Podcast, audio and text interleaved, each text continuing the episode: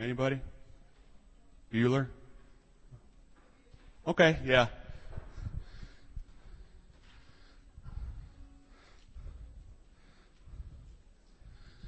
Are we all set? Good deal. Good morning, everyone. Thank you for making it uh, in the fog this morning. You know, for you out there on the internet, all you probably hear about is thanks for coming in the snow, thanks for coming in the ice, thanks for coming in the fog. Hey, it's Iowa, right? So, down in New Zealand or so forth, they probably don't get the weather we get, but hey, at least they get to hear about it on a regular basis. Okay, let's get started. Um, most of you probably saw early this week, uh, Pastor Bill sent out an email, and uh, the uh, the idea of uh, just having classes on Wednesdays and Sundays is tentative. Uh, that'll all be discussed at a deacons meeting, which is going to be Wednesday night following class, and of course that's open to everybody here in the congregation. So just a quick note that uh, there is a deacons meeting this week on Wednesday following class, and of course we're going to look at our class schedule and uh, determine what to do on the next steps.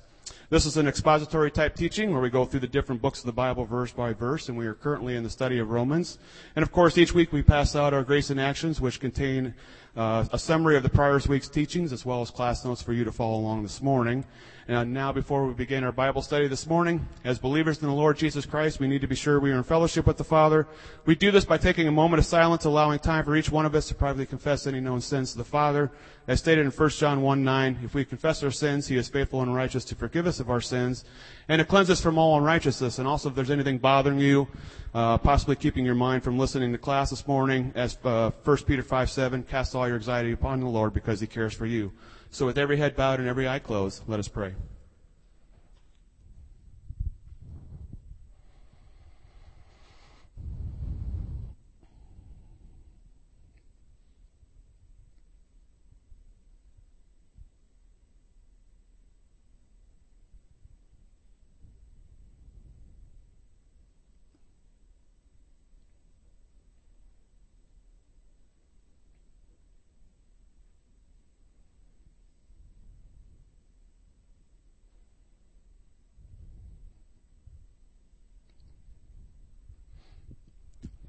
Heavenly Father, we give thanks to you for this day that we may assemble together as fellow members of the body of Christ and study your almighty word.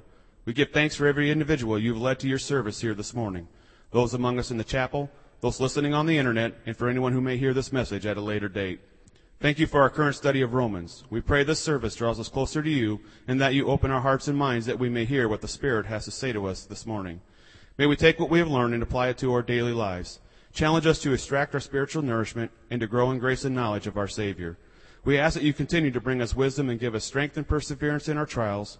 Help each one of us to learn in the liberty of your grace, freeing us from legalism, works, and fears attacking us daily, always keeping you in thought and prayer, bringing glory to you. Thank you for providing us with every spiritual blessing. We thank you for the precious gift of your Son, providing us forgiveness of our sins and our so great salvation. We also give thanks for the ministry of the Holy Spirit serving as our mentor and teacher and bringing your word alive for us. Thank you, Father, for the blessings and answered prayers of this ministry. Thank you for the provisions of this building in which to meet on a consistent basis. We also give thanks for the individuals you've raised up in their positive volition to this doctrinal ministry, giving of their time, talent, and treasure.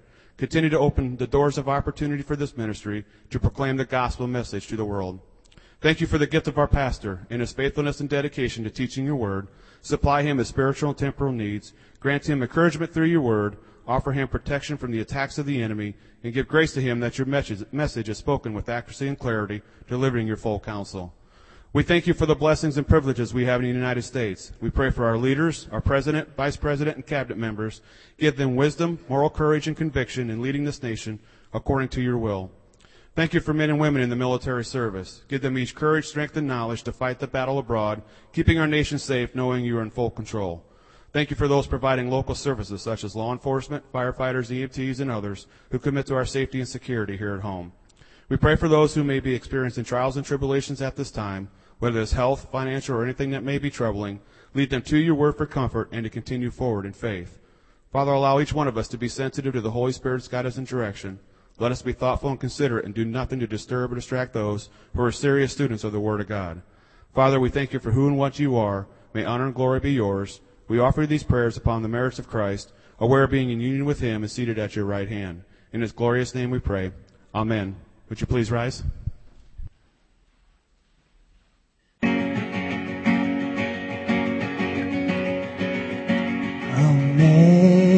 Amazing grace sweet the sound that saved a wretch like me. I once was lost, but now I'm found. Was blind, but now I see. It was grace that taught my heart to fear, and grace my fears relieved. How precious did that grace appear the hour I first believed. Through many dangerous toils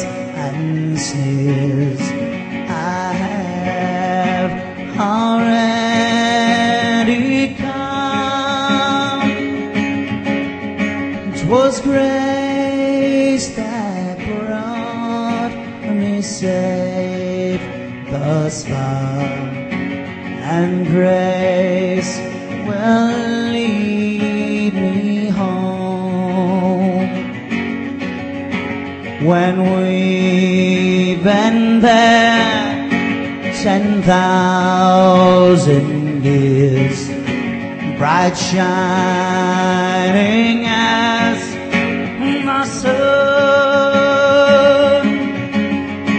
We've known less days to sing God's praise than when we first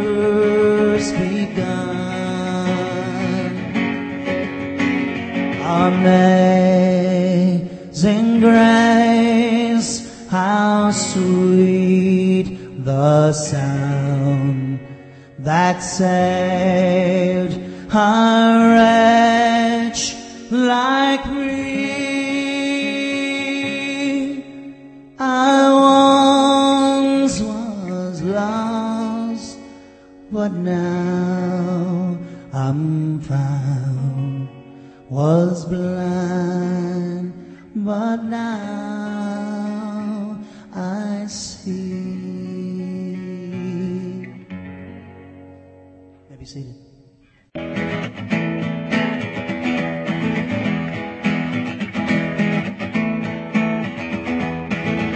When I've lost all hope, when I'm feeling so very lonely, I could cry, I could die. I think back to the cross, and then I know that I am loved. When I think back to the cross, it's then I know that I am loved. Yes, I am loved. Yes, I'm loved.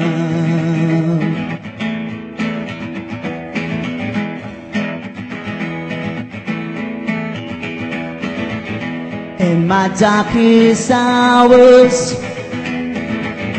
when I feel that I've been abandoned and abused and accused, I think back to the cross, then I know that I am loved when I think back to the cross. It's then I know that I am loved. I am loved with a love that resides in the nature of God. I am loved where God was willing to suffer, willing to suffer for me. Yes, I am loved. Oh, I am loved. I tell you one and all, when you're feeling so very lonely, you could cry, you could die. Just think back to the cross, and then you'll know that you are loved. Just think back to the cross.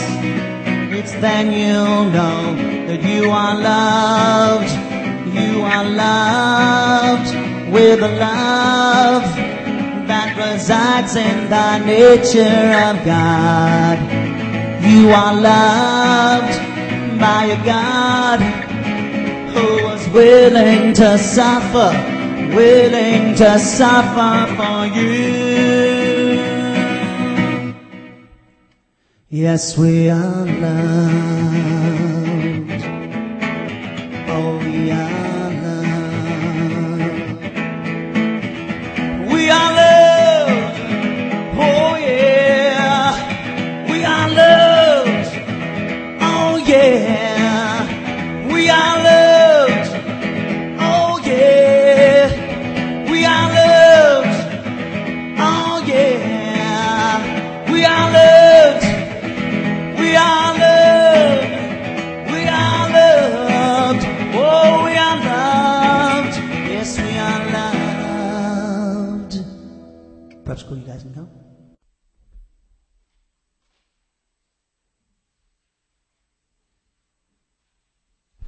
Right, good morning to all of you. Could you turn your Bibles to the book of Romans? Romans chapter 15, verse 14. Romans chapter 15, verse 14.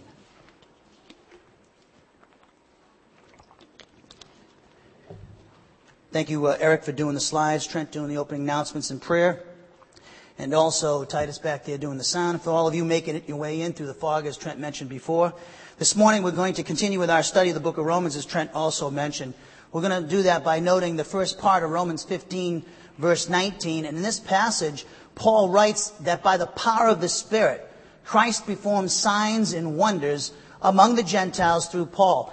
We're going into the section of Romans where Paul start, one of the most great, one of the great things about Paul is that in his writings, as he addresses, when he writes a lot of epistles, he addresses problems and difficulties. But while he's doing this epistle, right, he's giving you some insight into his view of ministry, which should be our view of ministry from the pastor on down. We're all involved in full-time Christian service because we all have a spiritual gift as we use it as unto the Lord. So Paul knew that uh, Paul knew that the secret to ministry and to any success in ministry is by the power of the Spirit. The Christ working in you through the power of the Spirit. We can do nothing of ourselves. We can, I can teach nothing. I can study nothing. And I am nothing without the power of God. And you are nothing without the power of God working through you. And then we get the power of God working through us. And Christ works uh, through us through the power of the Spirit when we learn the Word of God and we obey it. And if we could sum up the scriptures, it's love for God and love for one another. Paul, as we've seen, had great love for the body of Christ.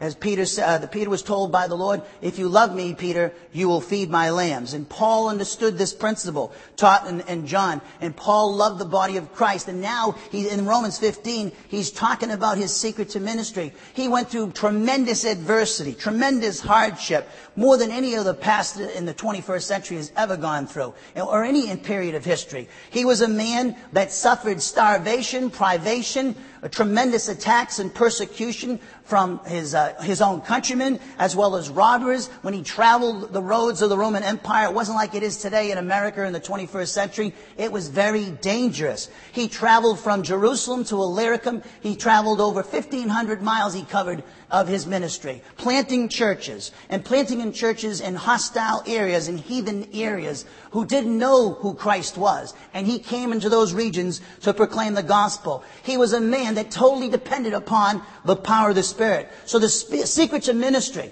the secret to any ministry is the Spirit in Christ working through us. And we do that, we have that happen when we obey what the Spirit says to us in the Word of God, which is the mind and thinking of Christ. Now look at Romans 15, 14. He says, And concerning you, my brethren, I myself also am convinced that you yourselves are full of goodness, filled with all knowledge, and able also to admonish one another.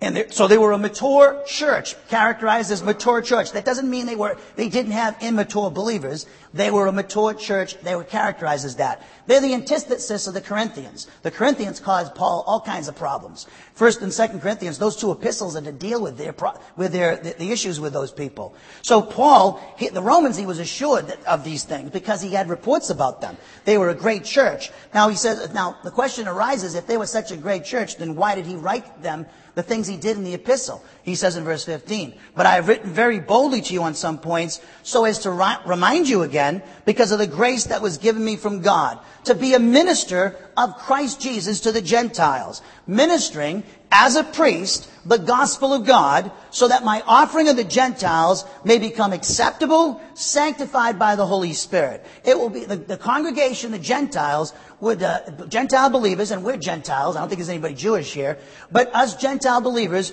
we experience our sanctification by listening to what the Spirit says to us in the Word of God. Then he says in verse 17, Therefore, in Christ Jesus, or we could say, because I'm a servant of Christ Jesus, I have found reason for boasting in things pertaining to God.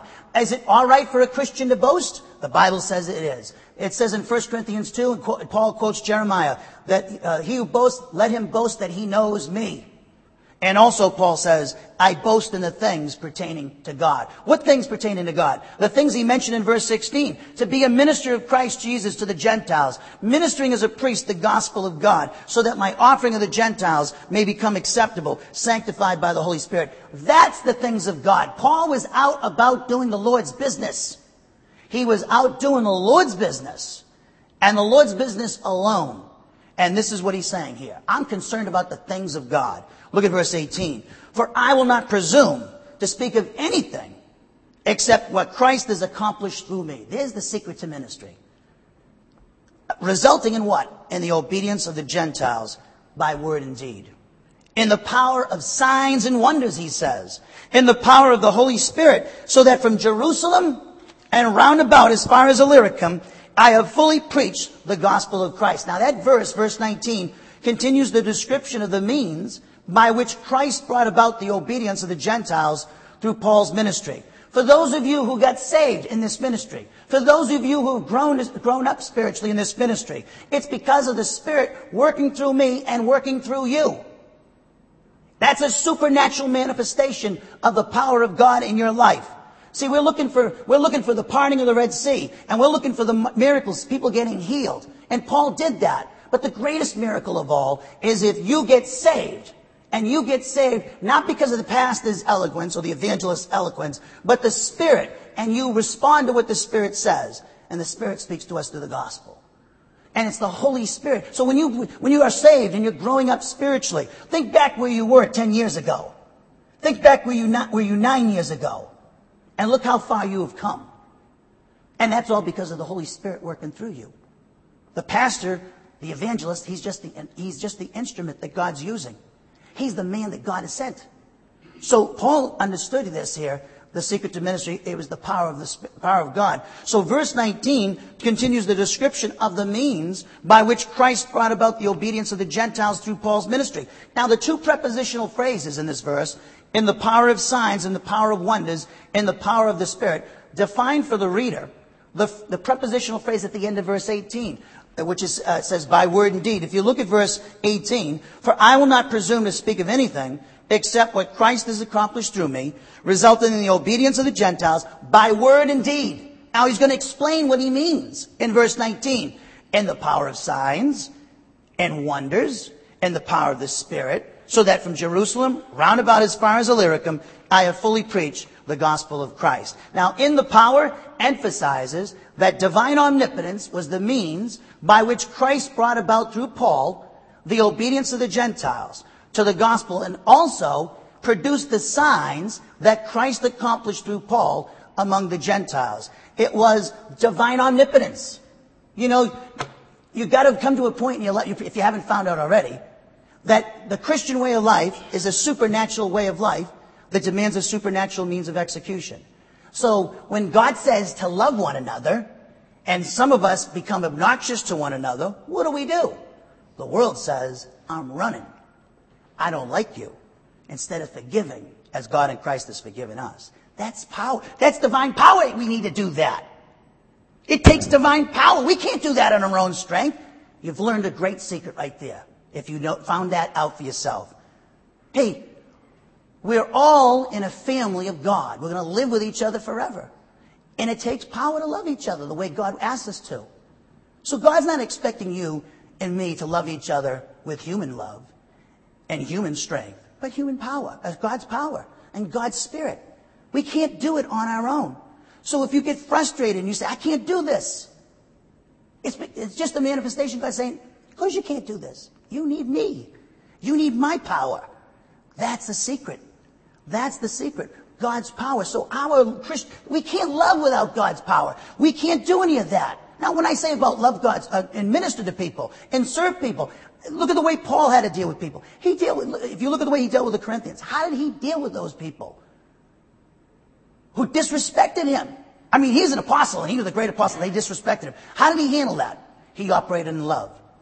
He loved them and he showed them love and he, he, he treated them as a father with their child or a nursing mother with her child. And that it took divine power to do that. God doesn't expect us to do things in our own strength.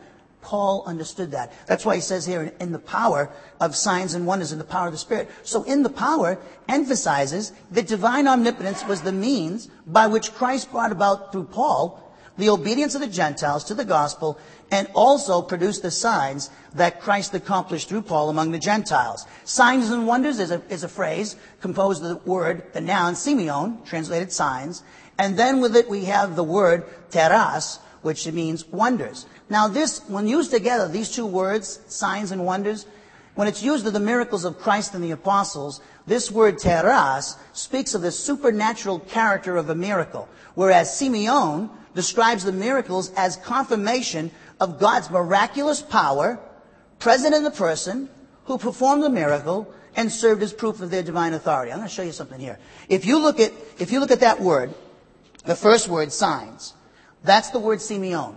It talks about that when Paul, when Christ did a miracle in the power of the Spirit through Paul, that was confirmation that he spoke from God. Now follow me here. The other word, wonders, talks about the supernatural character of the miracle he performed. Now, what about today? How do we know that a man comes from God? How do we know that he's speaking from the authority of God? You, if you benefited from his ministry, and you've grown up spiritually, you get a greater, and you've grown in your relationship with God, or you get saved in this ministry, you're authenticating that that man comes from God. Because you've responded to his message and you entered into the family of God through his power. And that man, that's how, I don't do signs and wonders. I can't do, I can't heal anybody here. I can't do any of that. No man on earth can do that anymore. That was, those were signs to say that the man spoke from God. But today, how do you know that somebody speaks from God? The, the message he teaches and the fruit of his ministry. That's how you know the guy's from God. Simple as that. So when you use, when you use these two words together, signs and wonders, the, the word signs talks about that the miracle was a confirmation that Paul spoke from God. The other one was a super, uh, to describe the miracle as having a supernatural character. In the Septuagint, the Greek translation of the Hebrew Bible, that was the Bible that they used in the first century because most people in the church were Greek speaking and they didn't speak Hebrew and this was their Bible. This is what they used. This was what Paul used to quote in Romans a lot of times. He quote from the Septuagint. That was their, they couldn't speak Hebrew, the Old Testament. So they would, it was Greek speaking. So they would, this was their Bible. And in the Septuagint, these two words, signs and wonders, appear together in relation to the events of the Exodus generation with Moses. Also, these two words appear together in Acts 7.36. Stephen, the first martyr of the church, who was killed by a Jewish mob in rage, he used the word to describe the miracles that the Lord performed through Moses. They're used together in relation to the miracles of Jesus Christ, as well as in relation to the miracles accomplished by the apostle in his name, including the apostle Paul. They're used together by Paul to describe his ministry in Acts chapter 15, verses 1 through 12, and 2 Corinthians 12, 12. Look at 2 Corinthians uh, 12, 12 on the board from the Net Bible translation. Indeed, the signs of an apostle were performed among you with great perseverance He plowed through, no matter what the difficulties were, that's perseverance, by signs and wonders and powerful deeds. Look at Acts chapter 15. Hold your place. Go to the book before that. Look at Acts chapter 15.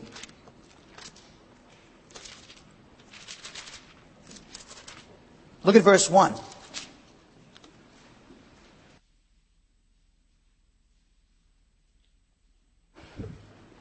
In Acts 15, Paul uses this word, these words together, signs and wonders. Now, this, this Acts 15 records the first church council, which came about because there was some in the church who believed that you had to get circumcised to get saved, or in addition to getting, having faith in Christ, that you had to get circumcised. You've heard me talk about this many times. The Jews, see, the people who were Jewish and they were in the law for so many years, they had a hard time breaking away from that.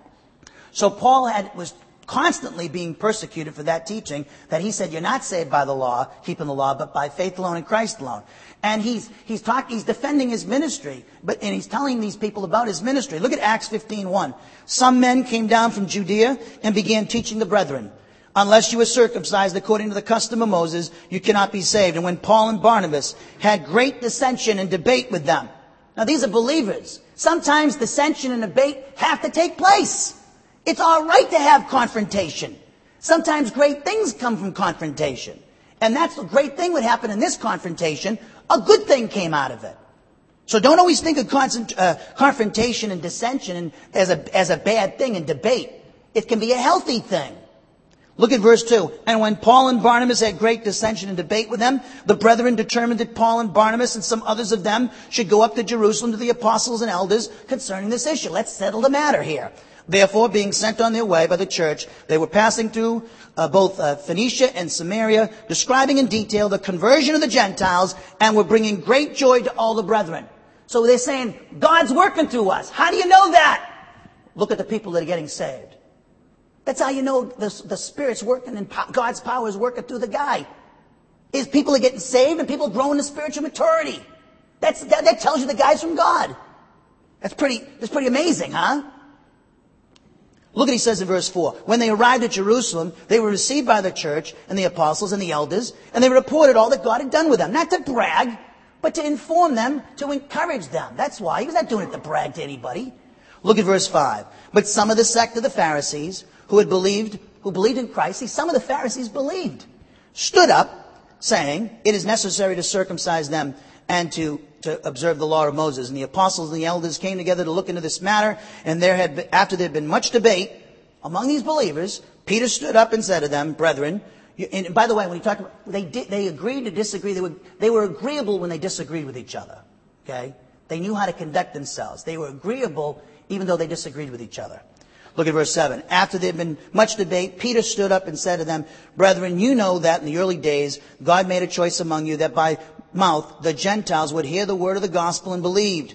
And God, who knows the heart, testifies to them, giving them this, the Holy Spirit, just as He also did to us. And He made no distinction between us and them, cleansing their hearts by faith. Now therefore, why do you put God to the test by placing upon the neck of the disciples a yoke which neither our fathers nor we have been able to bear?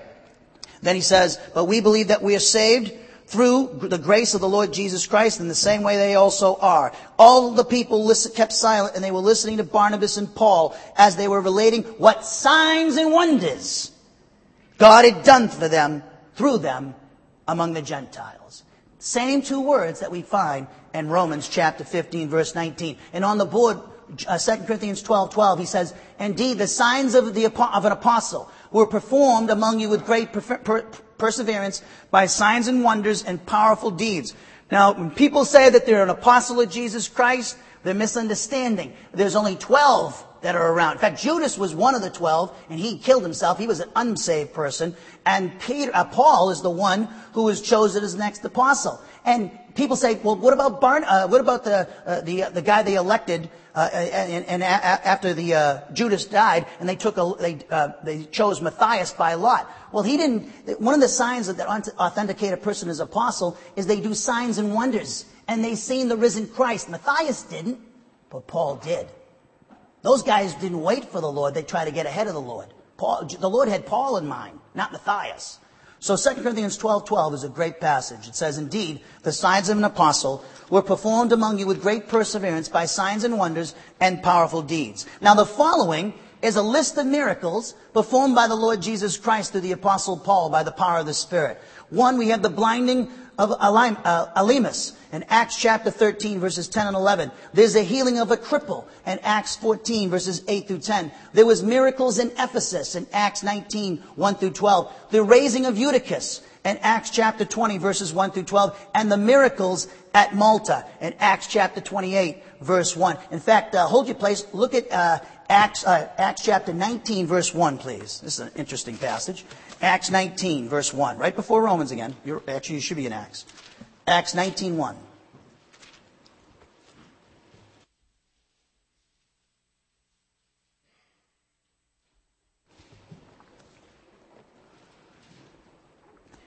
Now, Paul, he goes through a lot, a lot of persecution here because let me tell you something. When you're doing the Lord's work, you're going to get persecuted. Paul knew that. The people around him would, knew that. You're going to go through difficulties in your life. You're going to get persecuted. They might not try to, to throw rocks at you like they did, but the enemy has other ways to persecute us. And if you're taking part in a doctrinal ministry and you're active in this ministry, there's going to be pressure and there's going to be difficulties. We're going to have problems and you're going to have, you're going to have difficulties. And that's because you're taking part in a gospel ministry and that's the part of the ball game from me on down. And this, these guys knew this, but they persevered through it. Look, it says in Acts 19.1, it happened that while Apollos was at Corinth, Paul passed through the upper country and came to Ephesus and found some disciples. Ephesus is now in an area that is called Turkey. You know what Turkey is? Now look at verse 2. And he said to them, Did you receive the Holy Spirit when you believed? And they said to him, No. We have not even heard whether there is a Holy Spirit. So they didn't even know the Trinity. And he said, Into what then were you baptized? And they said, Into John's baptism. So they knew John the Baptist. Paul said, John baptized with the, with the baptism of repentance, telling the people to believe in him who was coming after him, that is in Jesus. And when they heard this, they were baptized in the name of the Lord Jesus. And when Paul had laid his hands upon them, the Holy Spirit came on them and they began speaking with tongues and prophesying. And they were all, they were all about 12 men. And he entered the synagogue and continued speaking out boldly for three months to the Jews. That the synagogue is where the Jews met. Reasoning and persuading them about the kingdom of God. But when some were disobedient, had become hardened and disobedient to the truth, they rejected the truth, and now look what happens. They become antagonistic. Speaking evil of the way before the people, he withdrew from them. And he took away the disciples, reasoning daily in the school of Tyrannus. This took place for two years so that all who lived in Asia heard the word of the Lord, both Jews and Greeks. Uh, go to Acts chapter 28. Notice that Paul, again, he's facing persecution. Look at Acts chapter 8, verse 28. Acts chapter 28, verse 1, excuse me. now here's a miracle that happens through Paul. When they had been, Acts 28, 1, when they had brought, brought safely through, then we found out that the island was called Malta. Paul was shipwrecked, remember. He's on his way to be uh, brought before Caesar for his appeal. The natives showed us extraordinary kindness, for because of the rain that had set in and because of the cold, they kindled a fire and received us all. But Paul, but when Paul had gathered a bundle of sticks and laid them on the fire, a viper, a snake, came out because of the heat and fastened itself on his hand. And when the natives saw the creature hanging from his hand, they began saying to one another, undoubtedly this is, this is a murder, man is a murderer, and though he has been saved from the sea, justice does not allow him to live. However, he shook the creature off into the fire and suffered no harm. It was a miracle. Look at verse 6. But they were expecting that he was about to swell up or suddenly fall down dead. But after they had waited a long time and had seen nothing unusual happen to him, they changed their minds and began to say that he was a god. So right there, we see that Paul performed a miracle. Now, the miracle, when he did it, when it happened through him, when Christ, through the power of the Spirit, did this miracle through Paul, and he wasn't killed by the snake, what it was, it was to get their attention. The miracles they performed were to get these heathen attention that we're speaking from God and listen to us. And, you know, it presupposes that these heathen knew that there was a God. Like in our day, they didn't have a lot of agnostics. They didn't have a lot, because they knew there was a God, there was creation. They knew that it demanded a God. But our day and age, we're so, we're, we consider ourselves in, so intelligent that we think that there's no God. This has happened by accident. Well, the world back then, they didn't think that way. They knew there was a God. They just didn't know that the God was Jesus of Nazareth. And that to believe in him, you could, you could receive the forgiveness of your sins. Now, the gift of miracles, mentioned in 1 Corinthians 12, 28, was a temporary sign gift that was given to the apostles to establish their authority as coming from God and was an instrument used to draw the unsaved to hear the message of the gospel and functioned only during the pre-canon period of the church age. Hey, a miracle, you could heal somebody with a miracle. They get, let's say they're crippled, they can walk. The disease they have, they have cancer, God heals them. But however, the, the greatest healing we need is salvation. So you can heal somebody. What good is that you heal somebody and yet they go to the lake of fire because they rejected Christ? What's most important is the greatest miracle that they believe in Jesus Christ, respond to the gospel message, respond to the Holy Spirit who speaks through the gospel. Now in Romans 15, 19, you can go back to that passage. Let's, go, let's hop back over there. Look, go back to Romans 15, 19.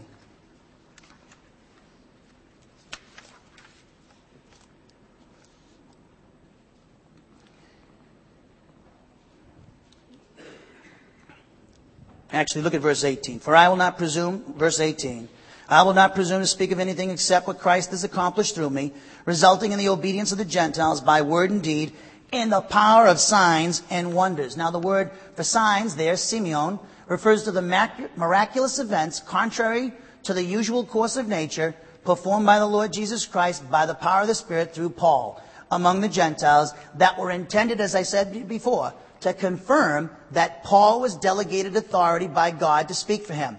It's very important that God established his authority, that the, established the authority of these men.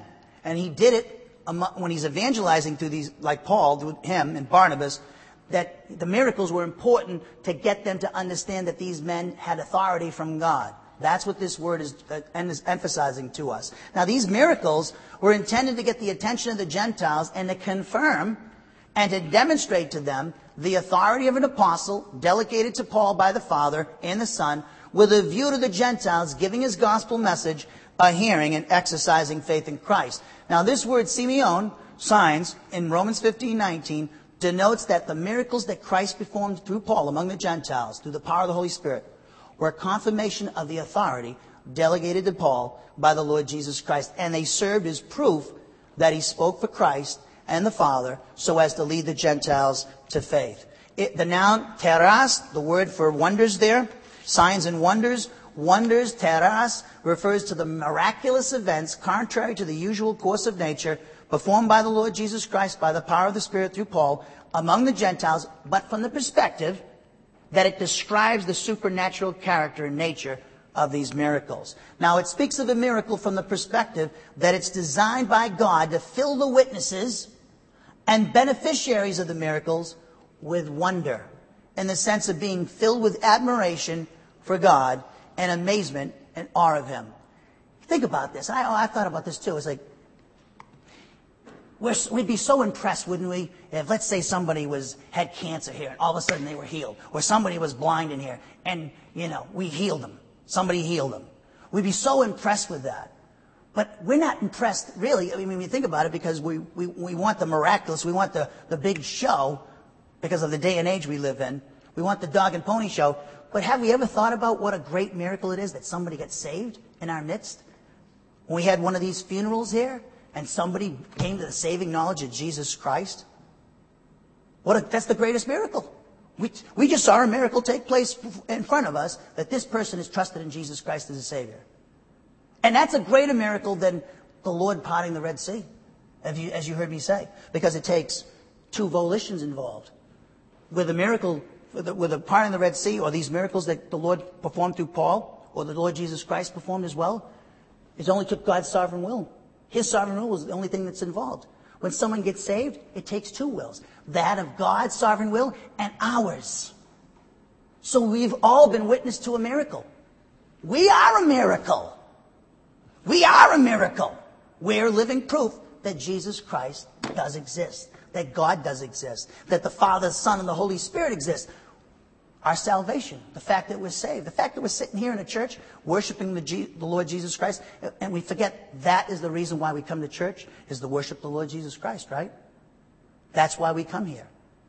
Now, the miracle is designed, we're talking in the context of Paul and his ministry, the miracle that he performed, the Christ performed through him, is designed to reach into the heart of the witnesses to the miracle and beneficiary of the miracle and shake them up so that it overwhelms them with an emotion that is a mixture of gratitude, adoration, reverence, fear, and love for him.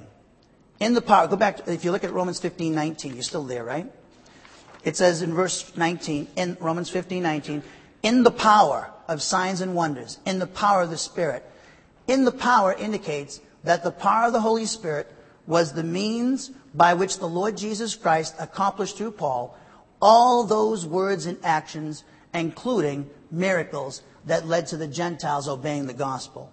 See, Paul, Paul was so dependent upon this power. If you are in a situation and you are in a difficulty and you're under stress and duress, I think everybody is. We're all going through things, right? Know that this power is available to you and you can go through anything. That was this, you know, power. Paul knew that this power was the one that, that got him to perform these miracles. He wasn't killing himself. He knew that it was God working through him with his power. But that same power that performed miracles is available to all of us now. Let me repeat that. The same power that is available to Paul when he performed those miracles is the same power that gets us through everything in life. Let me show you an awesome passage. We studied, we looked at this in uh, Thursday evening. Look at Philippians chapter 4. Look at Philippians chapter 4. Look at verse 10.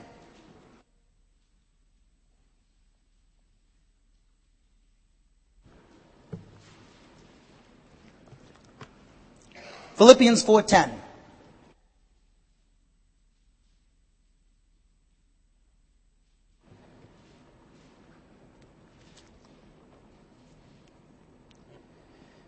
Philippians 4.10, but I rejoice. Now, what's the context? What he's going to talk about here? Paul was in prison. Paul's chained to a Roman soldier here. Okay? Now he's at, is anybody here chained to a Roman soldier here? Is anybody in prison right now? I'll tell you, I was watching a show about prisons last night. I'll tell you what, I'd rather be dead than go in one of those places. I would be dead meat. I'd be fodder for Bubba or something for crying out loud. Little guy like me, they'd be jumping on me like crazy. I mean, that, but these guys, I mean, prison, I mean, Paul's in a prison. He's, he's, he has no freedom.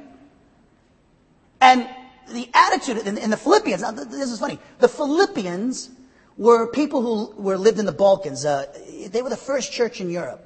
Okay, they're north of Greece. You know the Balkans are. And Paul, he had remember he established a lot of churches: Corinth, Galatia, uh, the Ephesus. Now these guys, Philippians, they're called the Macedonians in 2 Corinthians 8. They were an amazing church. And Macedonians, because that's the province they lived in, the Roman province of Macedonia. Corinthians lived in the province of Achaia. Okay? They didn't have states, Rome, but they had provinces like Canada. Now, these people, they were very, they loved Paul so much that they sought out what was going on with Paul. He, they they try to find out what does this guy need. We heard about that he's in prison, but what does this guy need? We got to find out what he needs. He maybe he needs help. Now he's not he's not sending them a letter saying, okay, this is what I need. They're finding his needs out, and and this is amazing. Look at this, Philippians four ten. But I rejoiced in the Lord greatly that now at last you've revived your concern for me. Indeed, you were concerned before, but you lacked opportunity. They didn't know where he was. Not that I, not that I speak from want, Look, he says, he says, not that I speak from want, because he's learned to be content in whatever circumstances I am. This is coming to the power of God thing. The same power that he used to perform miracles allowed him to get through every situation. So he says, not that I speak from want, because I can get along with little or a lot. Doesn't matter to me. I've learned to be content. I wasn't born this way. I had to learn. The Lord had to teach me this. I have learned to be content in whatever circumstances I am. Now, he's going to give extreme circumstances that he went through because he's leading up to a principle he's teaching them. Thank you for the gift that you gave me. Thank you for seeking out and finding out by, by my needs. But I want you to know that I can still get by even if you don't give this gift. Because I know the secret to living in this life, whether in extreme deprivation or great prosperity. Look at verse 12. I know how to get along with humble means, and I also know how to live in prosperity. In any and every circumstance, I have learned the secret. And by the way, he's talking about poverty and prosperity. I have learned the secret of being filled and going hungry, both having abundance and suffering need. Not, not, not lust. Oh, you know, hey, I want, I want, a, I want a couple of motorcycles. It wasn't one of those deals. It was needs, essentials that he needed. And he was, he was deprived of those. Look at verse 13. Here's the secret. I can do all things through him who strengthens me. Strengthens me is talking about God's power. Who's him? Christ. Christ is the same miracles that he performed in the power of the Spirit. Christ performing the miracles through him in the power of the Spirit was the same power that got him through his, his extreme poverty and prosperity. No matter what, it, take, hey, it takes divine power to get through prosperity because prosperity is probably the greatest test. When things are going bad, I know about you, but, but I'm running to God when things are bad. And when prosperity, a lot of times we have a tendency to run the other way. But he's, he's saying here, that this, this, this divine power is what the same power that gave him miracles, performed the miracles through him, was the same power that enabled him to get through his dad's adversity and his extreme adversities. This is telling us all something. That this is the power that's available to us. If you're, if you're suffering physically, emotionally, you're lonely, you're, you're, you're, having a, uh, you're having a problem and difficulty, in your personal life, in the life of the church, or you're, you're, you're, you don't know your future, you're in turmoil, God's power will get you through it. I can tell you He can get you through it. And a lot of you could say the same thing. A lot of you have been through divorces, you've got through it. You've gone through problems in your personal life. You've gone through personal problems that stuff you brought on yourself. God's power got you through that. You've gone through bouts with alcoholism, maybe even drug abuse. You've gone through bouts of loneliness and despair and financial problems, and God got you through it. And I could say the same thing. I've been through you want I've been through uh, bankruptcy. I've been through uh, people abandoning me, or my friends uh, criticizing me behind my back. I mean, come on. And how do you get through that, Bill? God's power. Forget about the looking at every, everything around you. Keep your eyes on the Lord. Keep your eyes on the Lord. And it's God's power will get you through it. Look at 2 Corinthians. Look at 2 Corinthians. Look at chapter 12. He talks about this again. He was suffering greatly, physically. Look at verse 7. 2 Corinthians 12, 7. Again, it's all about this power.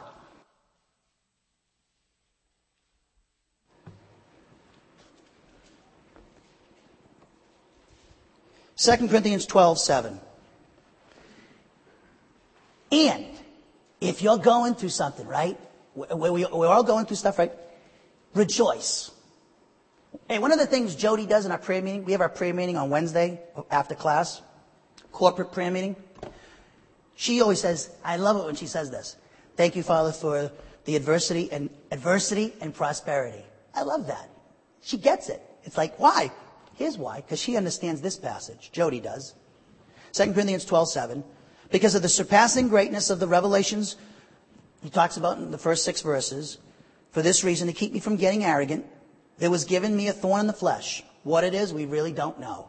A messenger of Satan to torment me, to keep me from exalting myself. Concerning this, I implored the Lord three times that it might leave me. Take this away from me. You ever had something that says, take this away from me? It might not be a physical illness. It might be a financial thing. Take this away from me. Give me, I get it, I get me out of this. You ever gone through that? Yeah. We all have, right? Or there's, there's some kind of situation. You're so lonely. You, you're so, you, you, you want to have, find somebody. You want to have a wife. You want to have a kid. You want to have a husband. And you, it, it's just not happening. It's like, ah, let me get me out of this. Look at what he says here. This, let's, let's, let's put ourselves in this thing, right? He says in verse 9, and he said to me, my grace is sufficient for you. You'll get by. You might not have filet mignon, Hey, macaroni and cheese ain't bad. At least you got something. And he said to me, My grace is sufficient for you, for power is perfected in weakness. When we're weak, then he, his power can step in and take us through it. We got an eagle painted up on the wall here. Wayne Larson, who sat here many times, every night he'd come here and he would, he would always love that Isaiah 40 passage. You know why? And I love it too. It's because it talks about, you know, when you're fainting, you feel like you're going to quit, you want to cash in, and like you get, you jump it on, he who trusts in the Lord will, like on eagle's wings, rise up and he'll get through the adver- take us through the adversity. The eagle represents God's grace and God's power. Those majestic eagle, eagles with grace and power, that symbolizes God's grace and power. Can get us through anything. Now, what the heck happened here? Look at, look at, so he says, my power is, is perfected in weakness. Look, he says, most gladly, therefore, I will rather boast about my weaknesses. And that could be anything. What is causing you to be weak? Why? Why does he boast about these things? So that the power of Christ may dwell in me. We all want to glorify God, but sometimes God wants us to, has to weaken us to do that. Sometimes he has to weaken us to do that. Hey, it's like I said Thursday with Sharon. Sharon, with, in weakness, look at it. Look at the stroke she went through and never complained and got through the adversity. All through the time, got through the adversity through the power of God. When I'm weak, then I'm strong. Look at her, and if she told you, she would tell you, she told me many times that I'm glad it happened. Because it, it, it got her to a certain point spiritually. She's been blessed by it actually. Look at verse 10. Therefore I'm well content with weaknesses, with insults, with distresses, with persecution. So if people are, are, are uh, insulting you, hey, get, hey. Sometimes people don't know the whole story. God knows the whole story. Don't worry. God will take care of the situation. Distresses, you're distressed about something? With persecutions, people are persecuting you? With difficulties? For Christ's sake, he says, when I'm weak, then I'm strong. Then I, when I'm weak, then I'm strong. Now go back to Romans 15, 19. We'll wrap this up.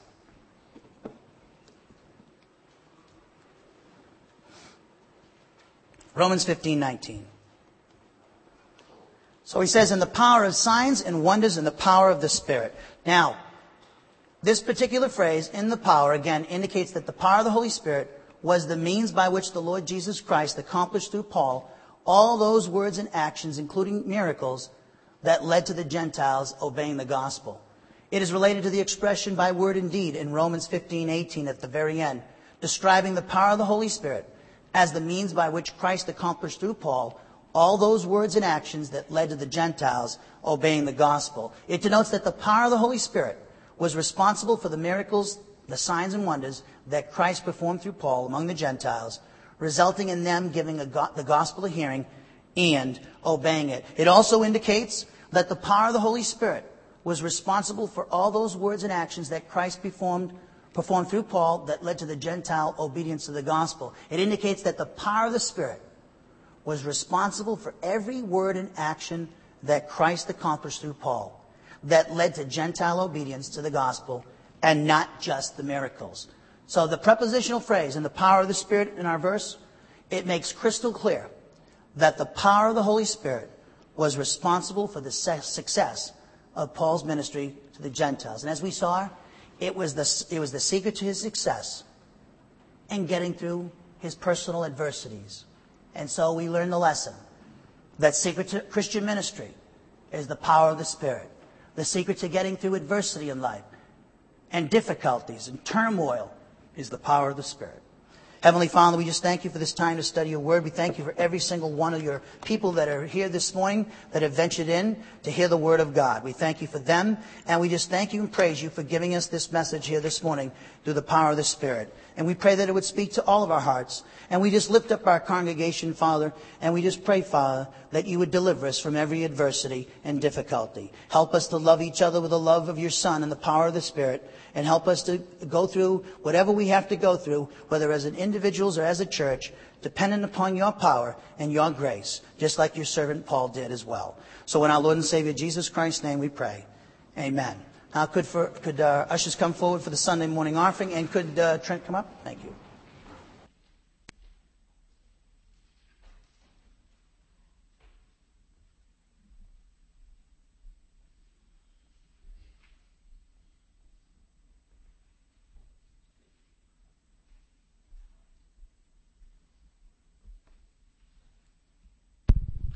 Now, as we take part in our offering, please remember that uh, your giving is what helps make the needs of this ministry and allows us to move uh, forward each day, as well as uh, you know get the gospel out to the rest of the world. So uh, let's bow our heads for the offering. Father, we pray this offering that would be given out of love and appreciation for you and your Son, Jesus Christ, and all that you have done for us. Father, thank you for those who take part in giving, as well as those who continue to offer their time and talent to meet the needs of this ministry. Thank you for the blessings and answered prayers of this church, allowing us to meet our daily needs and to continue to provide the gospel message to the world. Thank you, for Father, for those in our service this morning and for our extended congregation for their faithfulness and dedication to this ministry from around the world. In the name of our Lord and Savior Jesus Christ, we pray. Amen.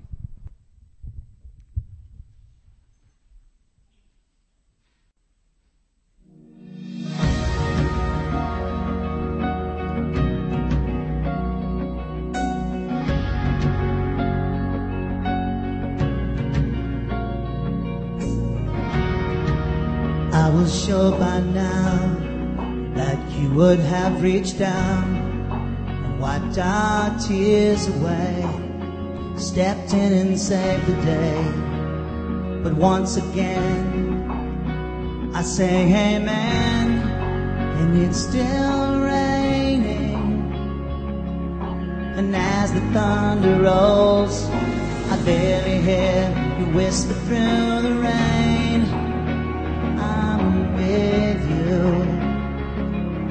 And as your mercy falls, I raise my hands and praise the God who gives and takes away. And I'll praise you in this storm, and I will lift my hands. You are who you are, no matter where I am. In every tear cried, you hold in your hand. You never left my side, though my heart is torn. I will praise you in this storm.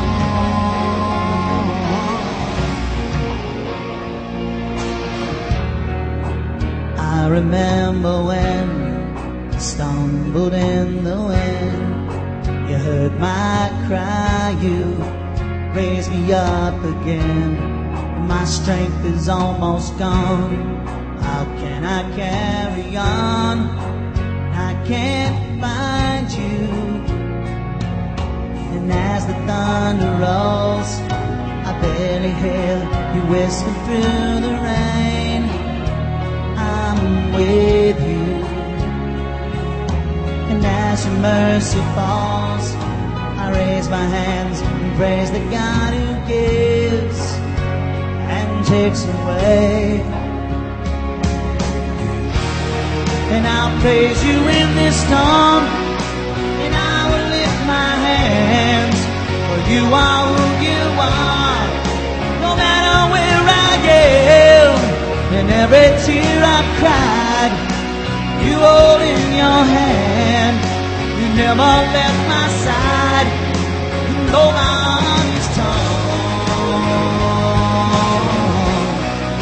I will praise you in this storm.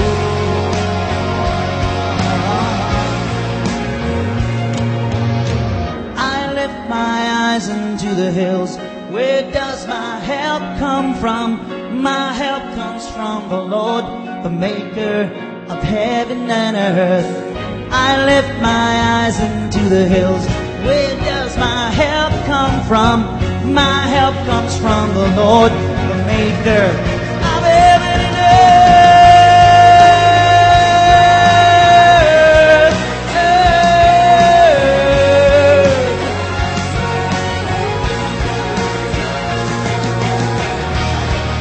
I'll praise you in this storm. And I will lift my hands. For you are who you are. No matter where I am.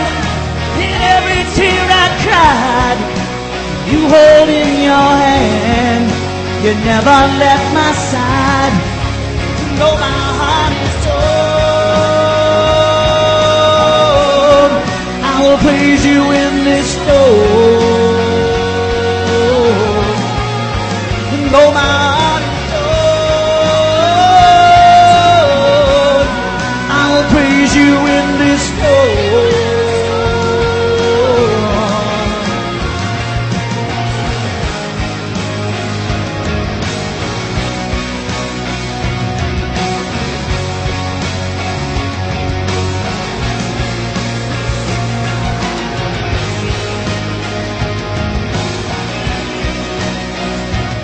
Thank you. Dismissed.